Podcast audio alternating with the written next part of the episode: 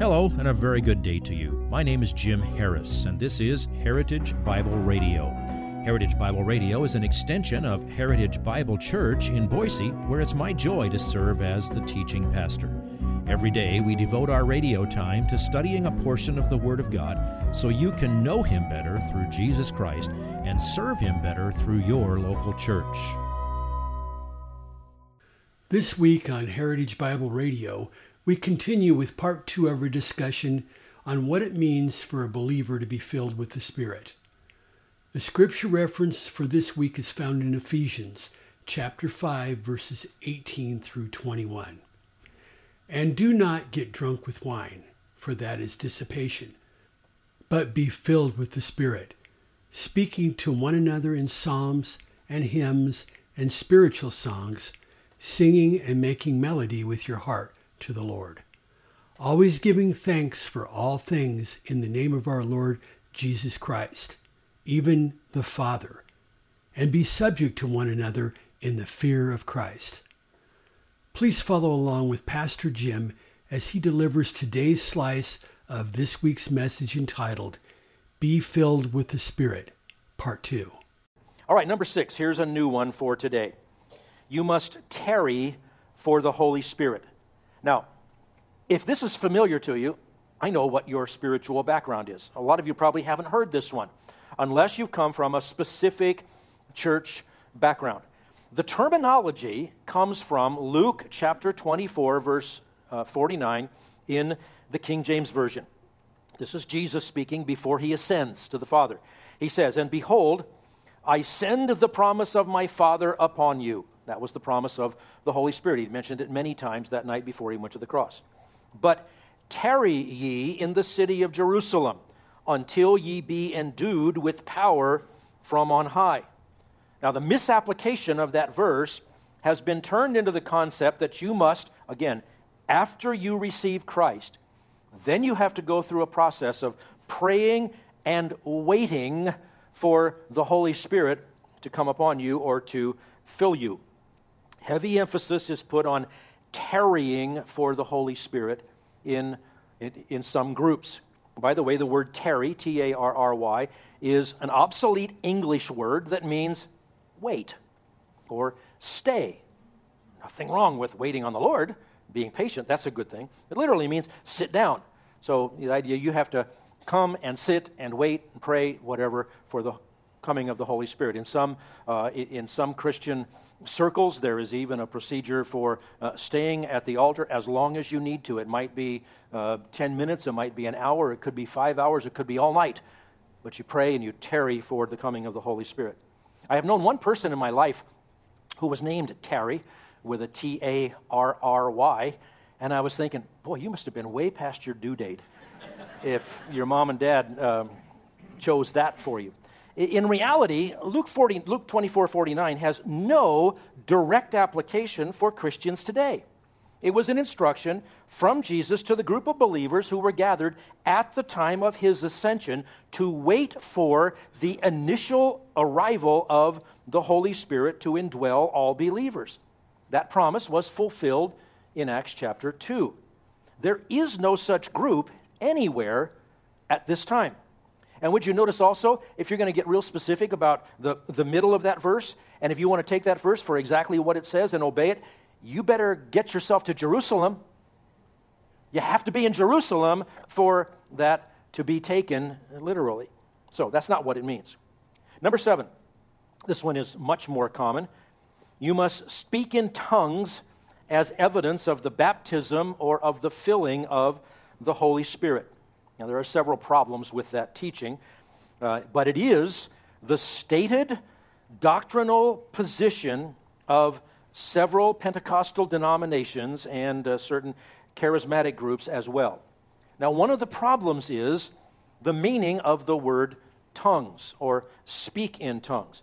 What is called speaking in tongues by the people who believe this teaching is not the gift of tongues of the New Testament. New Testament tongues were languages. They were unknown to the speaker, but it was the miraculous ability to, I, I, presume, think in your native language and speak, and it would come out in, in another language.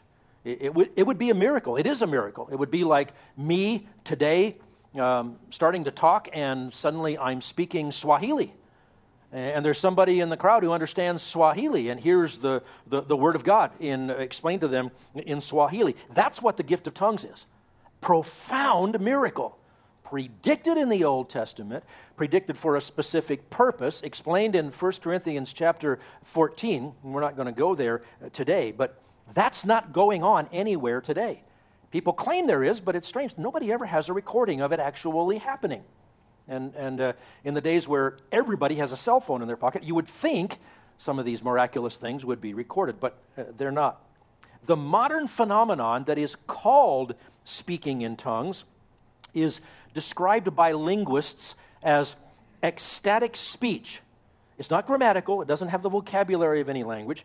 It is a real phenomenon, it is a dramatic experience, but it's not the biblical gift of tongues. And I would add, and here is an absolute refutation that this is from the Lord, it's not unique to Christians. Uh, and, and it's always related to or connected with bad doctrine on several other things. Ecstatic speech is a learned behavior, and it's been practiced for centuries by many groups, including pagan and Christian groups. There are people in this room that have been in a situation where they were told they must learn to speak in tongues in order to have the Holy Spirit. And so they've been shown how to speak in tongues. It's a learned behavior, it's taught. Usually tell you just empty your mind of all conscious thoughts. That should be a giant red flag, totally contradictory to what 1 Corinthians chapter 14 says. Should always pray with your understanding. But empty your mind of conscious thoughts and then just start just start making sounds. Maybe pick a phrase and repeat it over and over again, or a few phrases and repeat them cyclically, and pretty soon you will be uh, speaking in tongues, they say. This is practiced by dozens of groups in this era.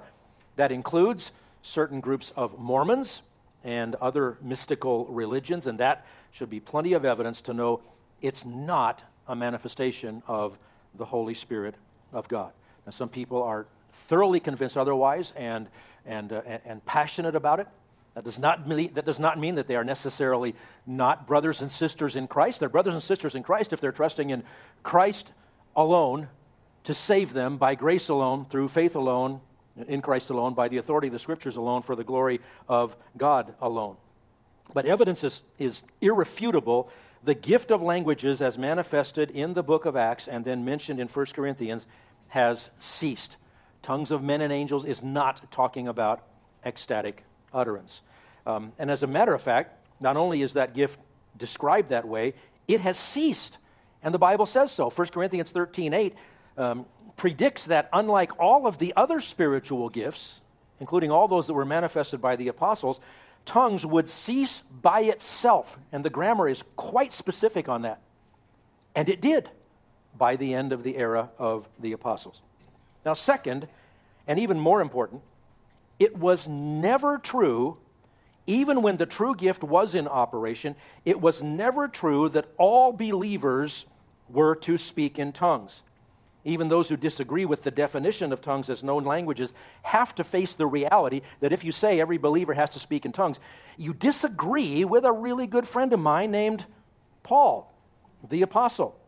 I've already shown you in 1 Corinthians chapter 12 verse 13 a very clear statement that every single member of the body of Christ, even in Corinth, that church with so many problems, had received the baptism of the Holy Spirit and received the Holy Spirit himself.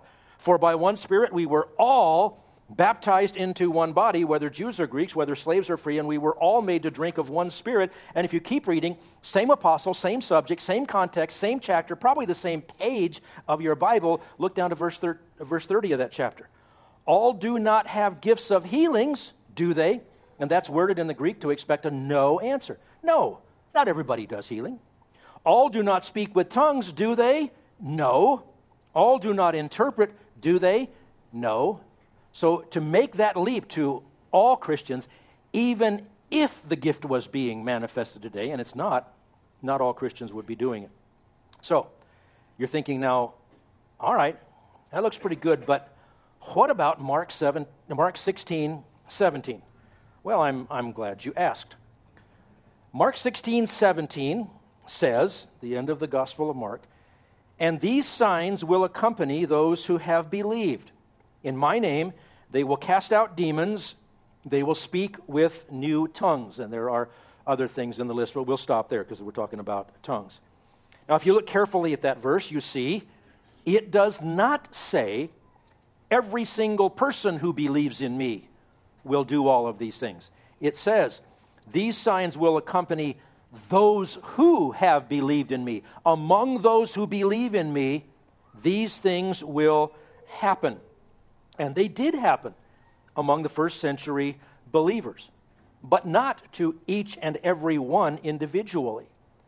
You can survey through the book of Acts and you will find five instances in which the Holy Spirit came to a group of believers for the first time.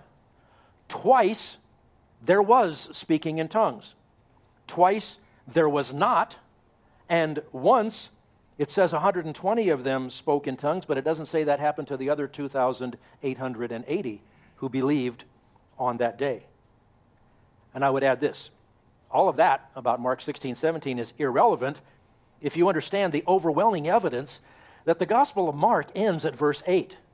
There's a longer ending of Mark, and that's part of the so called longer ending. And if, you, if you'll go listen to our uh, last message in the study of the Gospel of Mark, you'll see the evidence.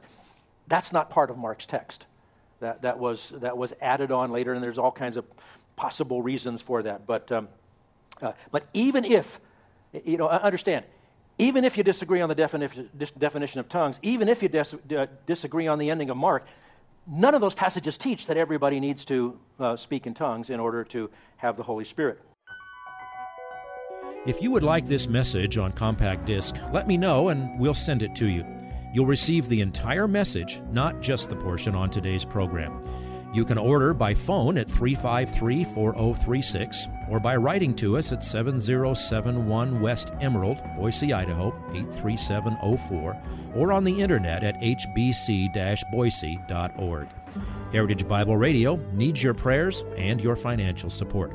Once again, you can reach us online at hbc boise.org or by telephone at 353 4036 or by writing to us at 7071 West Emerald, Boise, Idaho 83704. And if you need a church home here in the Treasure Valley, I hope you'll visit us any Sunday at 7071 West Emerald. For Heritage Bible Radio, I'm Jim Harris. See you next time. Bye bye.